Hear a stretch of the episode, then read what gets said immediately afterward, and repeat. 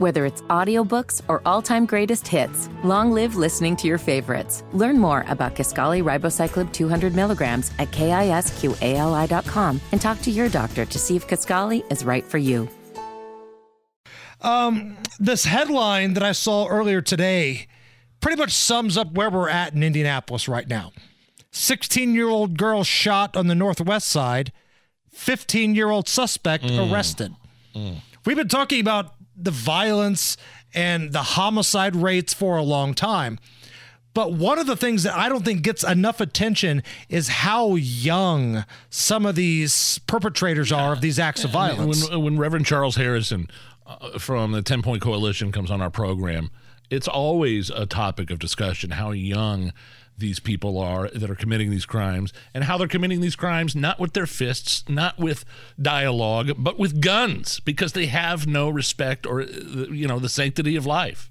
They they they, they just don't care. And you know what else they don't have? Parents. Parenting at home. Yeah. Where's a dad? Where's a mom?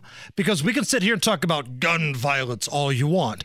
To this very day, I have still yet to see a gun magically float up in the air, turn on somebody, and pull the trigger by itself. What I have seen are horrible people with horrible morals that are the decay of society that use these weapons. Well, you know what? If if we could just do away with the permitless carry, maybe the 15 year old suspect wouldn't have shot Right. 16 year old girl.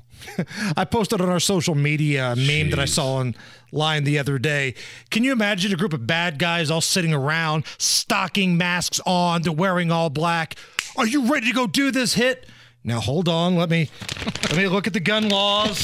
hold on.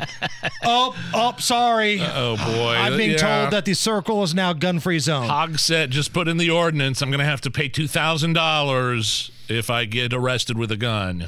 I am So, one of those mind. law-abiding bad guys. I'm a law-abiding criminal. So you guys are on your own on this one.